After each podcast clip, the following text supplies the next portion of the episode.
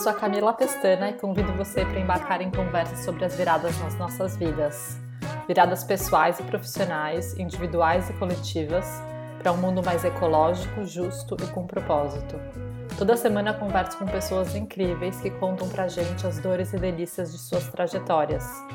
Juntos, usamos esse podcast como um espaço de experimentação e troca para nos inspirar a ver mais possibilidades.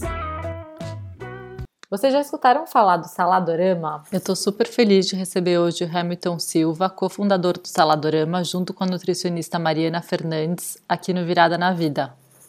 Eu não conheço o Hamilton pessoalmente, mas acompanho e admiro muito a trajetória dele como pessoa e empreendedor social. O Saladorama é um negócio social que teve início em 2015 e que tem a missão de democratizar a alimentação saudável de qualidade nas periferias do Brasil.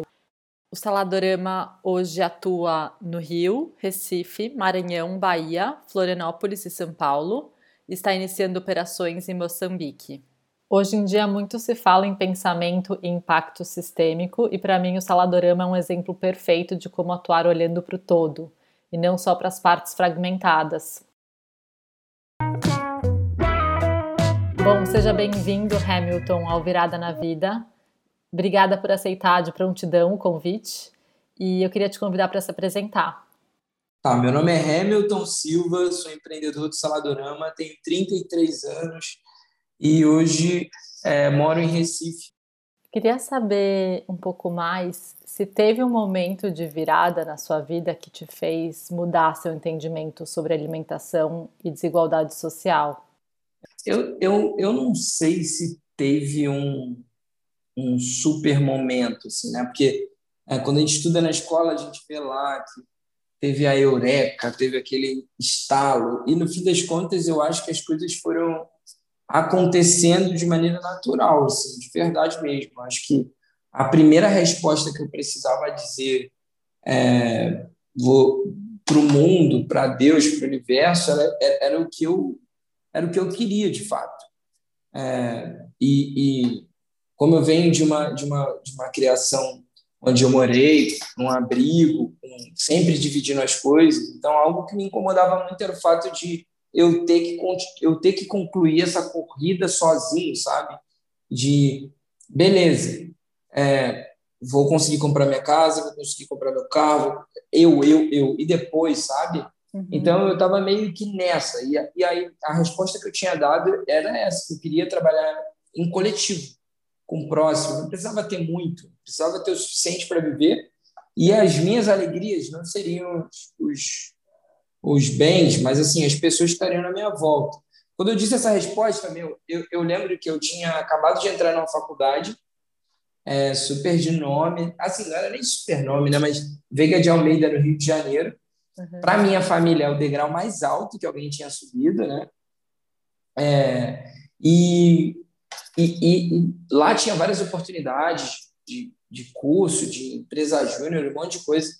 E eu assisti uma palestra que falava sobre é, negócio social. Né? E aí, meu, eu, eu nunca tinha ouvido falar sobre isso.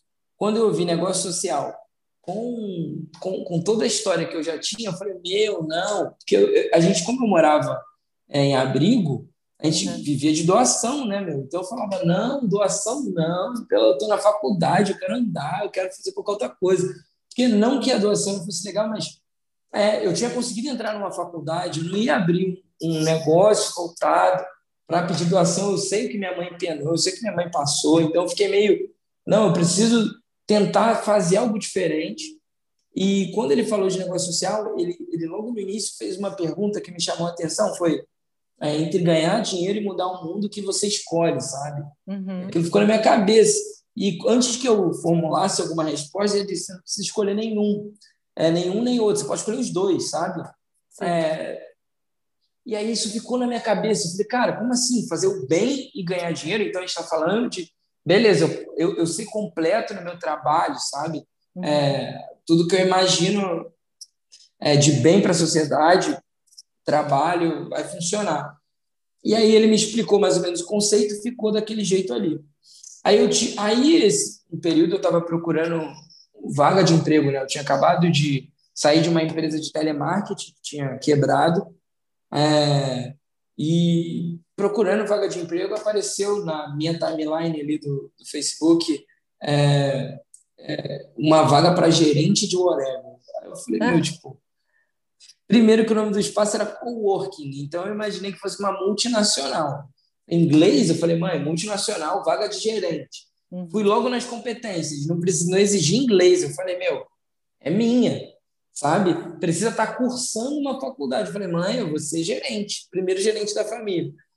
Ah, mas era gerente de quê? Eu não sei, mas gerente. Cheguei lá, é, para essa vaga, né? Eu, eu, tinha acabado, eu tinha ganho um terno que o só minha mãe me deu um terno da Colombo, aqueles 169, um cinza, sabe? É, que, minha, que minha mãe me deu é, quando eu tinha 22 anos, porque ela queria que eu fosse doutor, alguma coisa assim. Eu fui para o espaço de coworking de terno e lá todo mundo de bermuda, bebendo e, e trabalhando. Eu não entendi, aquilo não fazia sentido nenhum para mim. Eu falei, ué, é trabalho, é lazer. Sim. E aí o meu chefe, Ronaldo Porto, me entrevistou e aí ele falou para mim, ele falou, cara, ó, é, tem dois, tem, tem, tem uma vaga para você, mas tem duas coisas que você é, precisa entender aqui. Então, a primeira coisa é nunca mais venha de terno aqui. Aí eu falei, poxa. É, e a segunda coisa era que eu podia comer no local, né? Então, quando ele falou isso, eu entendi que ele estava dizendo que ia dar aquele vale alimentação, aquele cartãozinho, VR. E aí eu fiquei super empolgado, porque eu venho de São Gonçalo, o VR, meu, lá em São Gonçalo, no shopping, é uma fila para quem paga em dinheiro e uma fila para quem paga em VR, sabe? Uhum. É status do status você paga em VR. É. Quando ele falou que, que ia me dar um vale-refeição, fiquei todo, fiquei todo bobo. Eu falei, meu, é isso? No dia seguinte eu voltei lá, não tinha nada disso. Tinha uma comida que era no local e a Claudinha, que cozinhava, né? É, uma lasanha de berinjela. Eu fiquei desesperado. O que, que é isso? Não, estragaram a lasanha. Você não tem, não tem é, pena da, da galera que trabalha com massa e tal. E eu ainda perguntei: a lasanha é de ou com? Porque se a lasanha fosse com berinjela, era só tirar, né? Você vai lá, tira a berinjela e come. Mas aí a lasanha de berinjela. E aí eu e, e, e, lá tinha um negócio de liderança horizontal, né? Então o chefe queria ser seu amigo, sabe? Eu conheço. Aí ele bota a lasanha pro meu garoto. Eu falava, cara, não sou teu garoto, não vou comer essa lasanha. E aí, assim, o tempo foi passando e eu tive que comer a lasanha. E aí o cardápio só piorava, né? lasanha, quiche, padrão de legume, feijoada vegana, cara. Eles jogaram castanha no feijão. Eu ficava desesperado. Eu falava, não, até que, enfim, eu tive que comer porque não, não tinha grana para ficar levando comida de casa, uhum. nem ficar comendo coxinha na esquina. Aí eu comi, e aí tudo bem. Foi uma experiência diferente, mas um belo. Aí passou essa semana, na outra semana teve um fim de semana que a gente, no, lá em São Gonçalo, tinha uma coisa chamada reunião de condomínio, né? Eu me encontrava com, com os amigos na esquina e ficava conversando, e sempre a gente pedia uma pizza, um cachorro quente e tal. E aí um dia eu falei, cara, vamos pedir uma lasanha de berinjela. Aí todo mundo ficou me chamando de playboy, um cara maluco, enfim. Eu que, sua cara. Que, né, essas comidas esquisitas aí. Agora você é gerente de bermuda e agora quer comer esse negócio, não tem nada a ver e tal. Aí tudo bem, fiquei com aquilo na cabeça, falei, não, vocês vão provar, vou pedir. Procurei, não encontrei nenhum lugar que vendia em São Gonçalo, nem na cidade do lado, que era Niterói.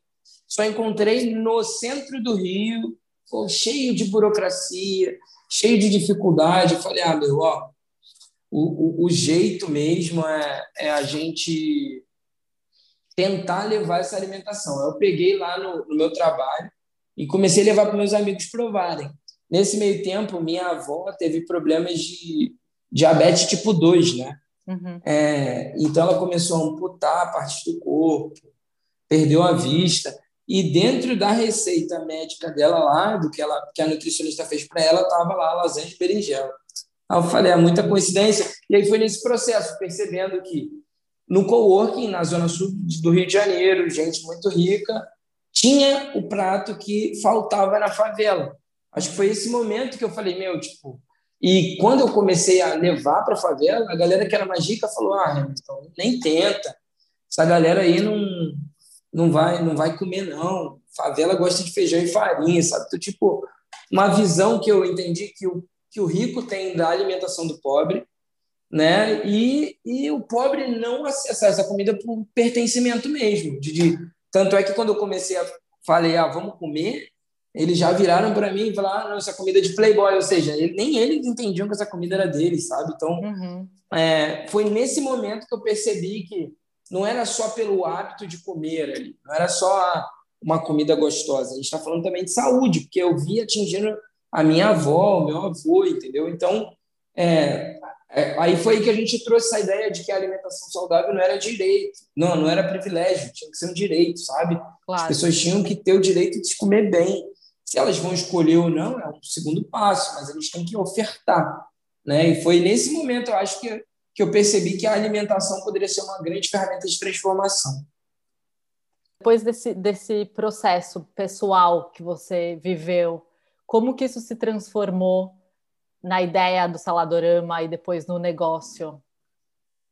É, foi, foi então, eu, eu acredito que foi meio natural, assim, porque foram, foram, foram elementos que eu fui pegando nos locais que eu estava. Então, assim, eu, quando eu fui para o espaço de coworking, fui igual uma criança mesmo, fui uma esponjinha, sabe?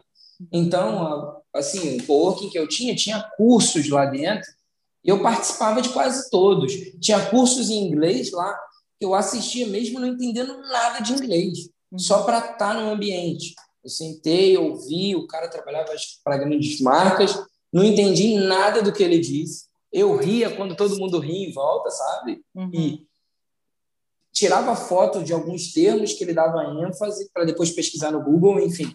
Então eu fui correndo atrás do que das informações que estavam no meu caminho. Né? Então eu comecei a, a, a tentar encontrar os, é, é, é como é que eu poderia transformar isso em algo que fizesse sentido a nível de negócio e também de impacto social.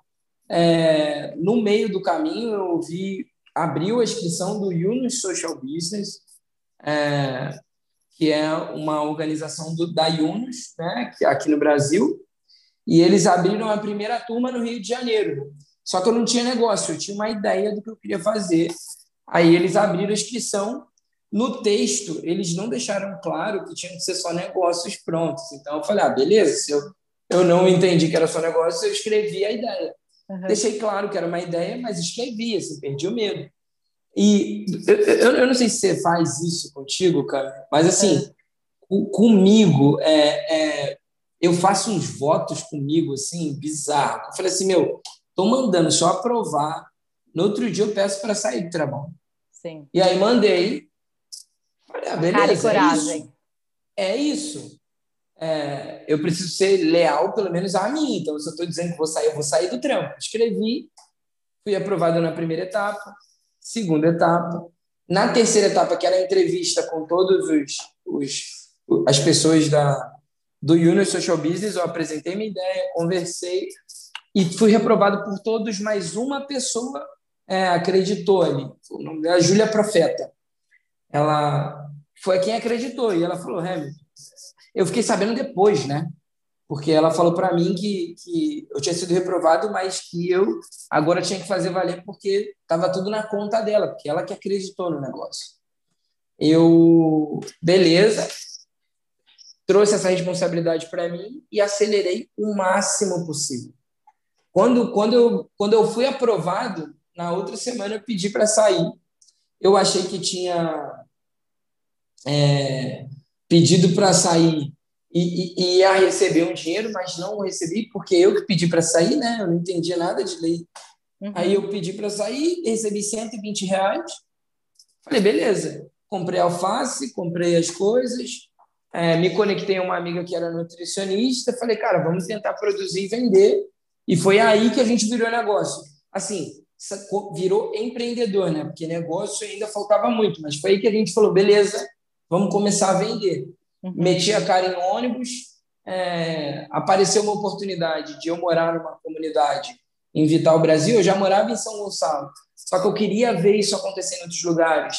Passei um período em Vital Brasil, é, palestrei muito, apresentei muito, todas as rodas de pitch que tinham no Rio de Janeiro, eu tava, Sebrae, e assim, eu focava nos que tinha coffee break, sabe? Porque aí eu, o dinheiro que eu ia gastar com comida, eu, eu gastava com passagem, entrava lá, comia no evento, fazia conexões, aprendia, quebrei muita cara, apresentei para muita gente que era o Saladorama, e aí a gente começou a ganhar prêmios sobre, sobre tipo, a, a melhor pitch, a gente ganhou um prêmio. Eu falei, pô, beleza, então, se o pitch fez sentido, o negócio vai ter que fazer. E aí a gente começou a trabalhar no negócio. Nisso, enquanto eu estava ganhando prêmios ali do pitch, essas coisas, eu estava vendendo a salada no ônibus, eu estava correndo, de, indo fazendo trajeto a pé, de Botafogo a Flamengo, fazendo entrega.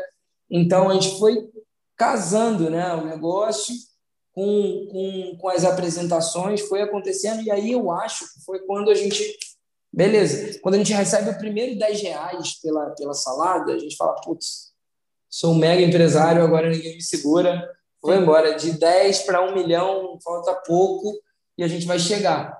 E foi aí que eu acelerei e até hoje, seis anos passaram, não podia dizer não, né? E foi, acho que é um pouco do que eu estava conversando contigo em off, era é, eu não podia me inscrever para os processos seletivos, porque se eu tivesse a resposta positiva de que sim, vou conseguir essa oportunidade, eu jamais estaria empreendendo. Então, é, eu aproveitei a, a, a, o fato de ter saído de um negócio e me condicionei a fazer aquele negócio dar certo. É, é, eu não me inscrevi, porque se eu tivesse me inscrito para qualquer outro, outra vaga, como se fosse, sei lá, de carteiro, e tivesse sido aprovado para receber 800 reais como carteiro, hoje eu estaria nos Correios, sabe? Tipo, uhum. Se eu não tivesse sido mandado embora. Porque eu não poderia dizer para minha mãe, mãe, recusei uma vaga de emprego para tentar um negócio que eu tenho só 120 reais para começar, entendeu? Sim. É, então, era, eram as coisas que a gente não pode dizer não, né? Então, é, então eu não tinha o sim, então automaticamente eu já abraçava o não e, faz, e fiz acontecer o negócio, entendeu? É, e tem muita gente que vai trabalhar em empregos mais convencionais, tradicionais, e depois de anos que se questiona sobre os valores e propósitos para daí tomar coragem de fazer uma mudança, né? Eu acho que é muito sobre, sobre o que dizem para a gente que é sucesso, sabe? Uhum. É muito o que é isso. É, é muito do que. Meu, se, sentar com qualquer menino de periferia que trabalha comigo hoje, senta qualquer um deles e perguntar o que é sucesso, eles vão dizer: ah, ter o melhor para minha casa, ter um carro. É tudo material, nunca é emocional. E aí a gente entra naquele modo, né? Preciso é, entregar para minha família, um, retornar o investimento que a família fez em mim, né? Em boas escolas. Então, eu preciso entrar numa boa faculdade. Entrei numa boa faculdade, agora eu preciso ser essa profissão que eu escolhi, agora eu preciso entrar numa empresa legal. É sempre para dar uma resposta. E aí, no fim das contas, quando você chegar lá, aí você fala, meu, e agora? Sabe? É... Perde muito do sentido do, do, do que acontece, sabe? Da, no mundo. E aí, quando você vê está numa empresa que não é legal, trabalhando com pessoas que você não queria trabalhar, falando com pessoas que você não queria falar, uhum. fazendo coisas que você não queria fazer. Então, assim, é muito não é. numa trajetória que você está na metade, sabe? É, meu, tipo, você tá, você tá... Esse foi o meu desespero, de verdade. Eu entrei, quando eu entrei na faculdade, eu fiz engenharia de produção, né? Estava estudando engenharia de produção e o, o caminho para o engenheiro de produção na Veiga de Almeida é ou consultoria ou Petrobras. Assim. Uhum. É, e como eu, eu precisava dar uma resposta rápida para minha família, né, porque eu não tinha dinheiro, enfim, não podia ficar só estudando, eu fui ser estagiário numa consultoria. Uhum. E, meu, eu ia para a consultoria é, com outras motivações. Eu não ia pelo trabalho, eu queria entender mais o que, que era, enfim. E aí, quando você chega lá, é um, é um ambiente estressante uhum. para você resolver problemas que você não quer resolver, lidar com pessoas que você não quer, ouvir esporro de, de, sabe assim é tanta coisa que você não quer mas você tá ali e aí foi quando eu me fiz a pergunta eu falei cara eu tô aqui por quê sabe tipo por que eu tô ouvindo um cara dizendo que eu não sou bom uhum.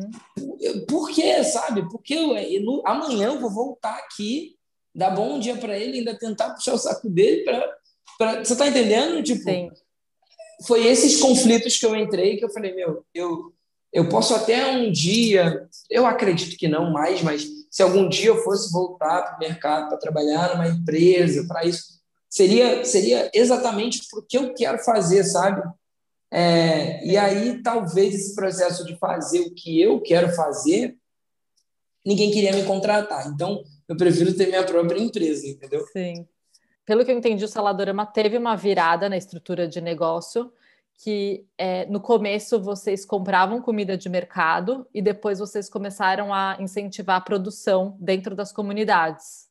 Sim. É, também vi que você fala bastante sobre o modelo de franquia e como vocês, ao invés de realmente venderem franquia, começaram a treinar pessoas para serem representantes do Saladorama, né? Quando vocês falam que a missão de vocês é trazer uma alimentação saudável, democratizar uma alimentação saudável, eu vejo que vocês vão bem além disso. Então, é, é porque assim, todo, todo início de negócio, né, a gente faz o possível para o negócio ficar em pé. Então, depois que a gente senta para estu estudar mesmo o que, que a gente está fazendo, a gente começa a entender que o problema que a gente quer resolver ele é maior. E por ele ser maior, a gente precisa ter uma estrutura que feche um ciclo, né? E isso ficava muito na nossa cabeça, porque quando eu comprava de, de mercado, de, de hortifruti, é, não que isso fosse um problema, mas isso atingia diretamente a margem do produto que eu venderia no final. Meu objetivo sempre é vender o menor produto saudável para a favela. Então, assim, para gerar acesso. Então, eu, eu precisava fazer isso sem sangrar todas as áreas né, do ecossistema. Então, eu não poderia sangrar o, o agricultor ou o mercado é, para vender um produto barato, porque senão, se eu compro no mercado, o Brasil tem em média sete atravessadores né, para produtos de alimentação. Uhum. Então, eu nunca vou conseguir uma margem extremamente competitiva pegando no supermercado. Então, como é que a gente consegue resolver esse problema? Ah, vamos supor que eu comprei no mercado, aí tem outras duas áreas que eu poderia diminuir a margem, que é as, as cozinheiras e na entrega, né? Porque essas duas outras margens aqui poderia influenciar diretamente o meu produto. O que a gente fez foi o seguinte: a gente precisa criar um ecossistema que seja de cuidado e bem-estar, sabe? Em uhum. que todas as áreas se sintam minimamente confortáveis em trabalhar. Porque, olhando a nível de, nível de projeto, né, no Brasil é, tem muito desse problema, né? É, não sei lá fora, né? mas aqui tem uma questão que é, pro, se o projeto é, ele, ele nasce como um projeto mas normalmente ele morre já como um projeto. Né? Ele, ele, ele não. Das duas, uma, ele vai virar um negócio, ele vai virar uma ONG, ele não permanece como um projeto. Uhum. E justamente porque no início do projeto é o romance. Tá todo mundo feliz, todo mundo quer o dia a dia, quando esse projeto, quando, quando vira casamento as relações, né?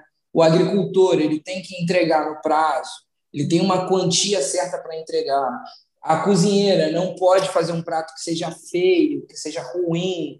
É, o entregador não pode atrasar. Então, esses são os problemas diários de um casamento. Né? Uhum. Então, a gente tinha que criar um, um, um, uma forma que todo mundo se sentisse bem. Então, ou seja, e que o custo fosse o nosso último problema.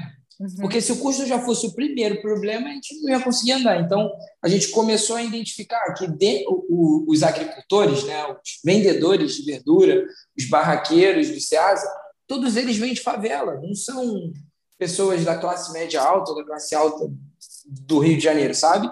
Sim. Pessoas que vieram realmente de favela. Então, se elas são de favela, elas moram onde eu moro. Então, não faz sentido ela acordar quatro horas da manhã, em determinado local, pegar, levar para o Ceasa e começar a vender lá. Se ela é minha vizinha, então eu compro com claro. você. Só me leva lá onde é isso. Eu vou, eu vou melhorar a qualidade de vida dele, eu vou reduzir os custos dele, operacional né, e mão de obra, e eu vou ter um alimento que é, é melhor. Assim. não tem agrotóxico, enfim, é, é, é um bom produto. E aí, quando eu entendi isso, eu comecei a procurar os meus amigos. Assim. Eu comecei a procurar pessoas na favela. Falei, cara, quem é que trabalha com verdura aqui? Ah, tem fulano, Beltrano e tal. Como é que, onde é que ele compra? Aí vamos lá nesse agricultor, vamos conhecer esse agricultor, vamos levar uma proposta para gente. E aí o Saladorama criou um edital para os agricultores.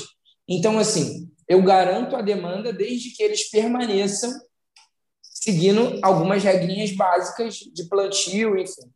É, que é bom para ele, é bom para mim também. É bom para ele porque ele tem uma demanda certa, que o grande problema dos, dos verdureiros da favela é demanda, né? Uhum. Porque eles têm um prazo de, de, de validade muito curto. Um alface, é. se não estiver bem armazenado, dura dois dias, três dias, já foi, entendeu? Sim. Então ele precisa vender aquilo muito rápido, senão ele vai baixar o preço, vai virar xepa, enfim. Então eu garanto a demanda dele. Nesse mesmo, nesse mesmo pensamento, eu falei, cara, as meninas precisam se preocupar apenas em, em cozinhar. Ah, vamos abrir, botar todas as meninas lá dentro? Não. A gente abre uma turma de formação, a gente instrui aquelas mulheres, porque assim, tem uma coisa que é, é você cozinhar em casa e outra coisa é você cozinhar em grande quantidade. Uhum. Uma coisa é cozinhar para seis, sete, dez pessoas em casa, né? Outra coisa é cozinhar para 50, 100 pessoas de regiões diferentes de onde você mora, com culturas diferentes, com paladar diferente, como é que você consegue padronizar aquilo, enfim. Então, a gente gera uma formação profissional para essas mulheres, uhum. e ao final dessa formação, a gente apresenta uma possibilidade de trabalhar nas nossas cozinhas, onde a gente a, a, abarca ali né, é, os custos operacionais, que é luz, água, é, a chapa que ela não teria condições de comprar, o fogão, micro-ondas, toda a estrutura. A gente coloca à disposição nossa nutricionista lá à disposição dela. É, e toda um, uma gestão de restaurante. Né? Então, a gente controla pedido, a gente vende para ela. Porque qual é o grande problema hoje das grandes empresas que fazem formações profissionais? Né? É, você forma um cara em padeiro, mas você não dá uma padaria para ele. Então, é, é, ele vai pegar um diploma e vai colocar. Você forma aquele emboleiro, mas você não dá uma confeitaria para essa pessoa. A gente não, a gente dá a cozinha mesmo uhum. e o uhum. canal de venda para essa pessoa continuar, para ela vender. E aí a gente cria a marca dela, que é o nosso modelo que se chama Cloud Kitchen. Né? A gente cria uma, uma, uma, uma para essa mulher que passou por esse processo, a gente cria uma marca para ela e abre o próprio restaurante dela. Então, ela abre o restaurante dela delivery, a gente seleciona um prato desse e coloca na nossa plataforma Saladorama. Então, ela vende pelo Saladorama e ela vende pelo restaurante dela. O que ah, eu ganho, e aí o que eu acabo ganhando é uma pluralidade de pratos absurda e elas ganham o próprio restaurante, cozinhando na nossa cozinha. A gente viu que o ciclo ainda não fechava, porque a gente tinha os entregadores para fazer entrega ali.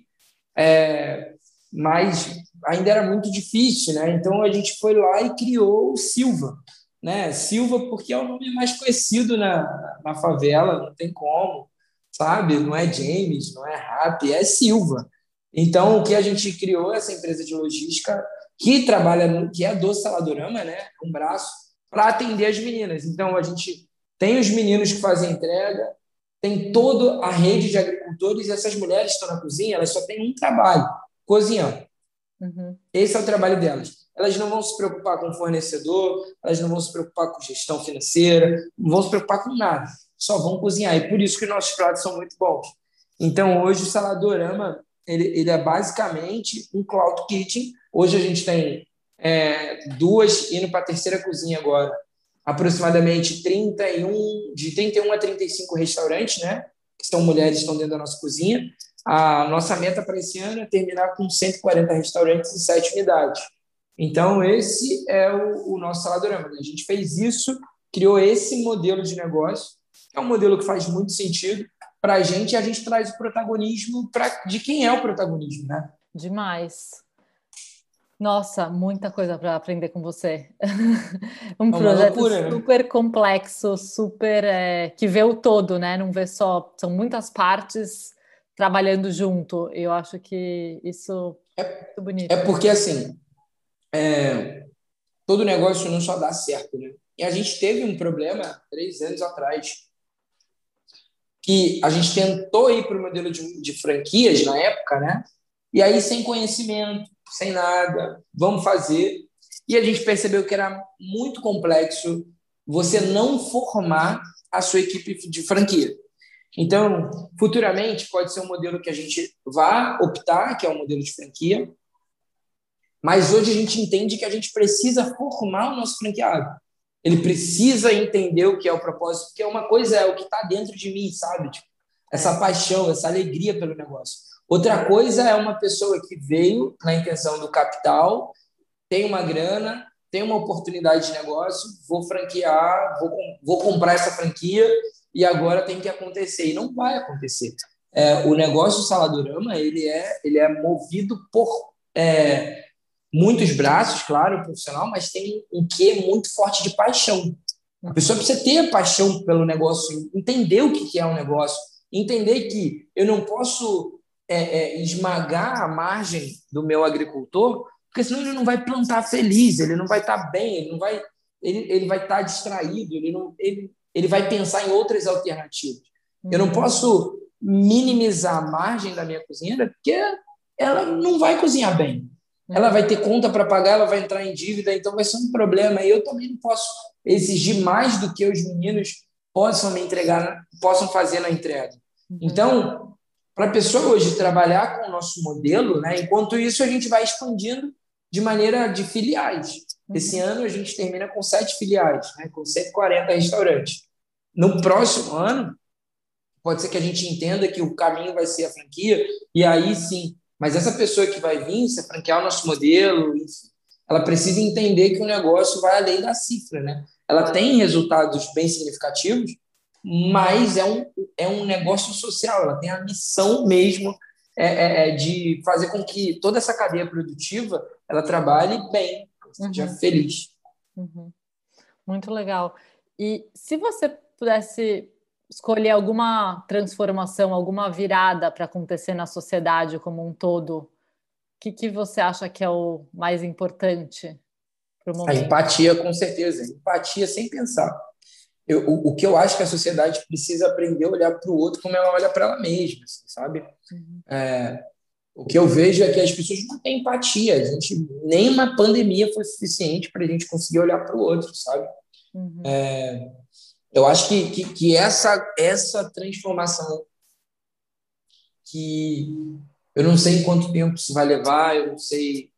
É, porque aí a gente passa pela falta de empatia, a gente, a gente é machista, a gente é racista, a gente é tudo, a gente não consegue olhar para a gente uhum. e aí não consegue transformar. É, é, eu acho que, é, que o grande pulo do gato vai ser quando a sociedade começar a entender mesmo é, que o que ela come não, não pode ser um privilégio. Eu não posso participar de um clube de comida boa, sabe?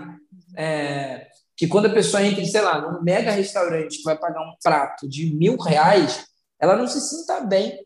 Uhum. Ela, se, ela olha e fala, meu, calma aí, sabe? Ela começa a entender que aquilo ali não, pode estar certo.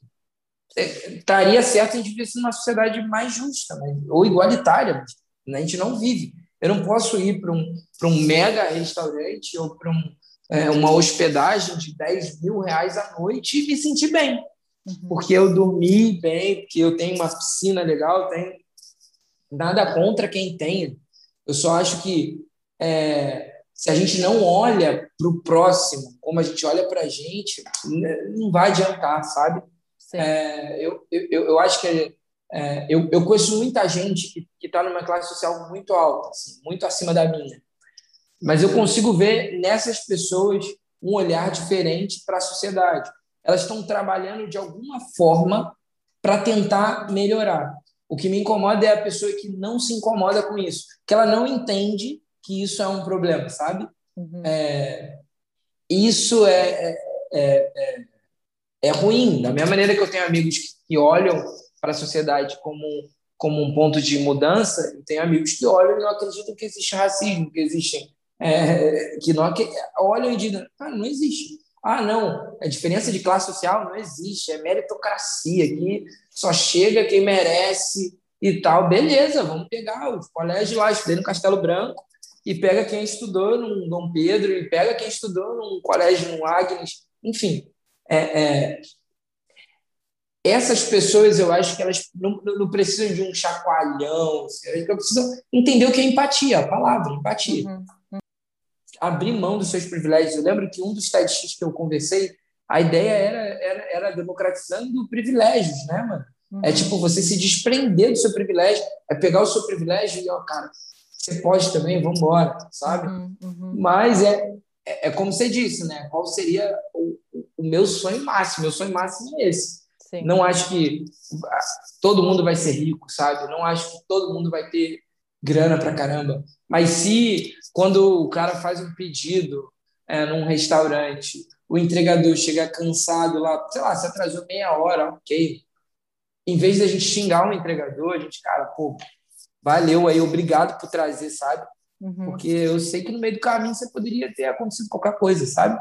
Então, acho que é meio isso, né? É... Mas é isso, é, eu, eu, tenho essa visão da empatia porque eu trabalho muito na ponta, né? Então, eu vejo que falta muito isso. E isso vai, isso é independente da pessoa é rica ou se ela é pobre, sabe? Claro. É, e, e, com alimentação, então, às vezes a pessoa nem se pergunta o que está por trás daquele prato, né? Pagar mil reais e nem, e nem se pergunta o que, os, o que existiu por trás, sim. né? Sim, sim. É, é, é, eu acho que é isso. Eu acho que as pessoas. A, a, gente esquece, a gente, no fim das contas, chega. Minha mãe sempre falava isso para mim, né? Ela falava: ah, é muito fácil ser filho. Você chega em casa, aperta um botão, acendeu a luz. Você aperta outro botão, ligou a TV. Você ah, comeu, botou no prato na pia, quando você vira, tá lavado, sabe? E eu acho que as pessoas saem desse ritmo de casa e acha que a sociedade, que a vida é assim. Uhum. Que, ah, não, eu pedi uma comida, a comida vai chegar na hora que eu pedi. Uhum. Ah, eu, eu, eu fui num, num, num shopping, fui no banheiro e aquela pessoa que está limpando lá, o trabalho dela é essa. Eu tenho que sujar, porque senão não vai ter o trabalho para ela. Meu, é, é falta de empatia. Eu acho que é assim, acho que o que acho que a coisa que mais me incomoda é a falta de empatia. Tirando isso, tem outras coisinhas, mas eu acho que se a gente resolver esse problema da empatia, a gente anda, andaria mais rápido.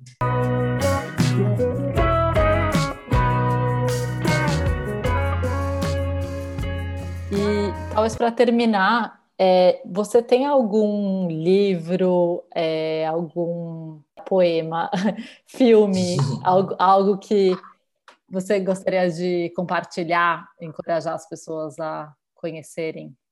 É, é, o que eu indicaria como, como, como, como uma fonte de conhecimento, assim, eu, é como eu disse para você, tá? Eu tô tendo aqui muito cuidado para falar sobre isso, porque eu tiro sacadas de lugares muito improváveis, assim, sabe? Uhum. É, e se eu pudesse, se eu pudesse dar uma dica, assim, para mim foi, foi um mega filme, assim, para mim.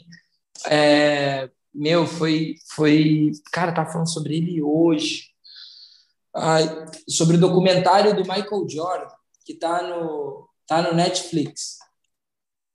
Tá. É, Para mim, ele consegue me dizer assim, tudo, no fim das contas. E, e, e, e, desse filme, tem uma, desse documentário, tem uma coisa que mexe muito com a minha cabeça, que é uma coisa que ele fala muitas vezes, que é não importa o quanto você é bom, não importa. Se você é muito bom, não, isso não está em jogo. É a, é a prática que vai te levar à perfeição. Você pode ser muito bom em qualquer coisa. Se você não fizer esses movimentos de maneira repetida, não vai adiantar. Uhum. Então, eu, eu tenho muita dificuldade com números, né? De me concentrar para ver números. Mas todo dia eu pego as planilhas do meu time, fico lá duas horas olhando, imputando números, aprendendo. Mesmo que não seja a minha área de trabalho mas eu tô ali porque eu aprendi que tipo a repetição ela que vai ela que vai trazer o sucesso, sabe? Uhum. É, engraçado que o Jordan falava que ele que ele que ele, que ele antes de largar do treino é, ele ele praticava mil arremessos, né? Então é, é, é, é por isso é o maior atleta da história, enfim. Vou assistir é, hoje. Não, você vai você vai ficar assim de ponta cabeça porque é, é, o maior da história de todos os tempos. Você vai olhar de todos os esportes, cara, ele conseguiu ganhar tudo vindo de um lugar muito improvável, é, enfim. É, e, e, hoje ele tem uma linha de tênis da Nike, tem uma série de coisas que hoje você olha, você não entende o tamanho da grandiosidade desse rapaz, mas meu, eu aprendo muita coisa com ele. E se eu pudesse indicar um livro que foi um livro que chegou mais perto, assim, para mim, de, de que eu gostei de tudo, foi a biografia do, do, do Obama, que para mim foi, foi sensacional. Se precisar, eu posso te mandar o PDF, se quiser compartilhar com o pessoal. Ah, legal. É, eu, já, eu já li ela em, em papel e já li ela em PDF, e sempre que eu preciso, eu vou ali dar uma olhada, que são pessoas que você vê a, a, sacada dessas pessoas são em lugares improváveis, são em coisas que você menos imagina, e é ali que eles tiram a, a, o coelho da cartola, sabe? Então, para mim, são essas duas dicas. Frase que eu, que eu, que eu gravo é essa do Jordan, que é não, é, não importa o quanto você é bom, importa o quanto você persiste. Assim. Uhum. Perfeito. Muito obrigada pela conversa. É, realmente tenho muito a aprender com você. Eu acho que foi muito inspirador entender um pouco mais da sua jornada e também da Saladorama. Nossa, eu, eu que agradeço muito a oportunidade aqui. Eu aprendi bastante. Tem o defeito de carioca de fábrica, né? Carioca fala muito, mas, mas gostei bastante. Muito obrigado pela oportunidade.